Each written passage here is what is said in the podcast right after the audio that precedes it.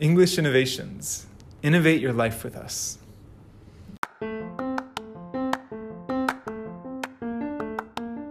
こんにちは。 English Innovations のジョーです。我々 English Innovations は TOEIC、TOEFL、IELTS の対策専門塾です。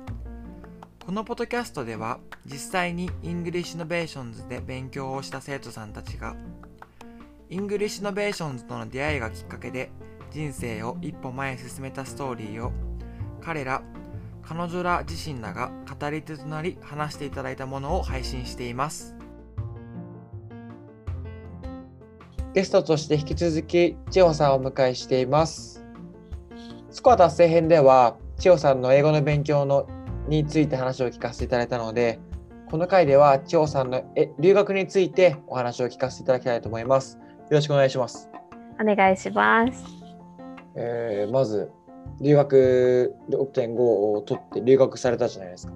はい。そもそもこう留学しようと思ったきっかけとか、ちっちゃい頃から留学をししようと思ったみたいな、したいと思ったっていう気持ちって何がきっかけだったんですか？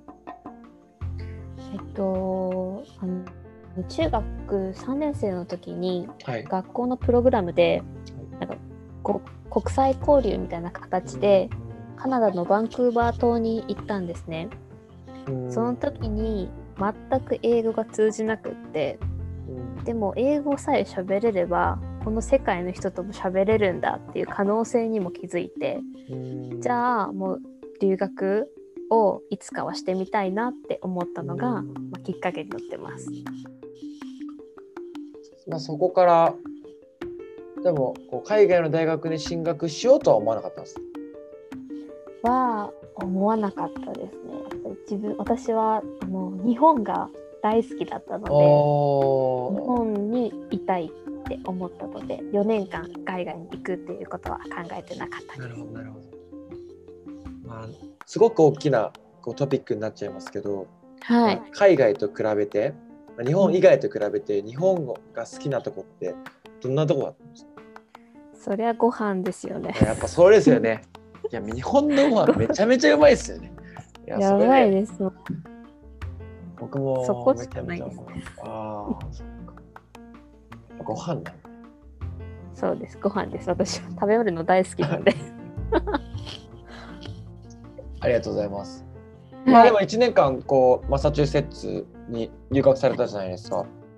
うん現地ではどのようなことを学ばれたんですか？えーっと受けてた授業みたいなことですか？まあそういうのも含めなんかどんなことやったのかとか。あとやったのはまず私観光学を勉強したくて、はいはいあのはい。そのマサチューセッツ大学アムハースト校っていうところを選んだんですね。なのであの観光学をもちろん勉強しましたしそこはなんかリベラルアーツみたいなどんな学部生徒もどの学部受けれるみたいなところだったのでそれこそ私ゴリゴリの文系なんですけどはいはいはい。理系の、はい。なんでしょう生命科学とかそういった栄養学的なことをそうですそうです。うん。ライフスタサイエンスの授業を取ったりとメディア関係の授業を取ったりあとはあれしました。韓国語を英語で勉強しました韓国語、英語で勉強。ああ、それもすごくユニークですね。そうねちょっとやったろうと思ってうん あでもなんかリベラルアーツだとなんかいろいろ学べるのがいいですよね。ライフサイエンスだったり。でもそれって多分タームの中でどの分野を学ぶどのあの分野っていうか分野じゃないなその部門部門っていうんですかねどのタームで分かれてるじゃないですか、どこからどこまでこれぐらいやるよみたいな。うんうん。だから本当に自分がやりたいことをまあ見つけるってわけじゃないけどそれって下地になってくるからすごくそう。極められるし見つけたいなら見つけれるようなうん方法でもできるし結構自由でしたねアメリカは。でも観光学を学びたくて行ったんですか？その。行ったんですけど私、2ターム？1年間いたので2タームあったんですけど、はいはい1ターム目はすごい観光学中心で勉強したんですよ。はい、ただ なんかあのマネージメント系を勉強していてうん。私はなんかなんだろうな観光本当にどうやったらその観日本の魅力を伝えられるかとか、うんそういう発信系に興味があったのでうんあこれ全然違うっていうのが、まあ、ワンターム目で気づきなるほどなるほど。でもう2ターム目で他のことそれメディアだったりとか、ライフサイエンス。ライフそう方向転換したっていう感じですね。なるほど。なんかそのそのこう分かれ目となったことってすごく千穂さんの中でポイントだったと思うんですけど何がこうずしんときたんですかね？うーんこう自分の中でショックになったことみたいなことそうですすねなんかそショックとなったというかあーやっぱ違うなと思ったってわけじゃないですか。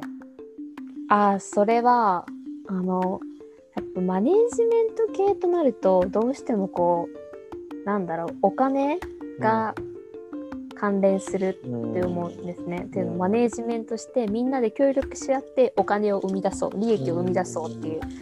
それは私にはまあ全然合ってなくって、うん。ああこれは違うなって思ったのがうんきっかけでしたね。まあ、アメリカとかもちろんこう資本主義の中で企業はプロフィットを出すためにどううん。マネジメントをするかどうお金の流通をするかっていうのは大事ですけど千代さんの中ではそうではなくもっと何て言うんでしょうどうデザインしていくかっていうかどう見せていくかとか、うん。どう人があの感じるかとかどう思うかとかっていうのが大事だったんですかね。そうですね。そっちの方が私は大切にしたいと思ってました。でもこれもはい。これも留学生活で感じたんですよ。おー。なるほど。はい、じゃあその授業を学んでいく中でその半タームでなんかこれは違うなっていうのを徐々に徐々にあの気づき気づいたというか思ってきたってことだったんですね。そうで半タームで勉強かつうん。あのマサチューセッツ大学があの白人も黒人もヒスパニックもアジア人もまんべんなくいる大学だったのでのいろんな人種の人とお話をしていく中でうん。そういうふうな思い思うようなきっかけがあってうん。そういうなんていうんでしょうお金よりも違うものを大事にしたいと思うようになりました。めちゃめちゃいいですね。はい、まああの1年間の交換交換留学の中でいろいろなこと経験されてるじゃないですか。もう韓国はい。語を英語で学んだりとか、もちろん。違う分野を学んだりとか、うん。なんか今までの日本の生活と何かこう違うことってありまし違うことか、まあ、学生さんをから見てみるとやっぱり勉強量が全然違うなってえー、思いましたね。そうなんだ。はい。もう常に勉強してましたみんな。あのライブラリーに行ってとか。もうライブラリーも24時間空いてましたかあらね。ーまあ今今はどうなんですかね？今は分かんあない。今は分かんないけどでも日本は24時間空いてないのでああそっかそっかそっか。なんかでも24時間で人もたくさんいたのであ全然日本人のは勉強してないんだなって思いましたねなんですかね。やっぱ高校からの大学受験っていうのはかなりこう壁じゃないですか日本は。ああそうですアメリカ人はもっとなんか将来的なことを見据えて一生懸命頑張ってる気がしますなんか日本人は止まっちゃってますよねきっとそうかもしれないですね。まあなんか日本人はって大きくくくっちゃったらあれだけど日本の教育システムはっていう感じですよね。そうですごめんなさいいやいや全然全然。確かに。うん。うん、思いました僕も。ちょっとね。ちょっとじゃあ最後の方に入っていきますね。はいはい。まあ日本の大学生活もあとどれぐらいですか？1年ちょっとですうねん。まあ1年ちょっとあると思うんですけど、まあ、その先の目標だったりっていうのも、ジョーさんの中でいろいろあると思うんですよね。うんうんまあ、千穂さんの今後の目標を聞かせていただいて、このポッドキャスト締めたいと思います。お願いします。はい。と私のこれからの目標は人生を通して世界の人たちに日本の魅力を伝えられたらいいなって思ってます。めちゃめちゃかっこいいです。ありがとうございます。本日は貴重なお時間ありがとうございました。ありがとうございました。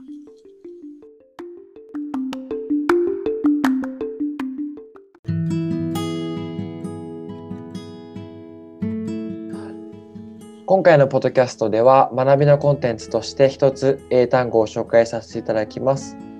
このコンテンツではゲストが大事にしている English word を一つ紹介します。では千穂さん、千穂さんが大切にしている English word は何ですかはい、えっと believe です。えっ、と、believe の意味は？えっと動詞で信じるという意味です。ありがとうございます。まあ、その believe を使って一つ文を作ってください。はい、believe in yourself です。なぜこれを？意味ははい。自分自身を信じてという意味です。ありがとうございます。なぜこれを選んだんですか、とあのこの IELTS のスコアとかをやっていく中でなかなか点数がうまく出なかったりだとかよく点数が出たりだとかすごい気分の上がり下がりがあってでもややっぱすごい下がった時ってすっごい辛くってしんどくってもうダメだって思ったんですけど絶対自分を信じれば何か結果は返ってくるしっていうなんかこう自分の中で自分を信じてあげようって思いながらこう English Innovations の勉強をしていたのでこれからも大切にしていきたいなと思ったから選びました。ありがとうございます。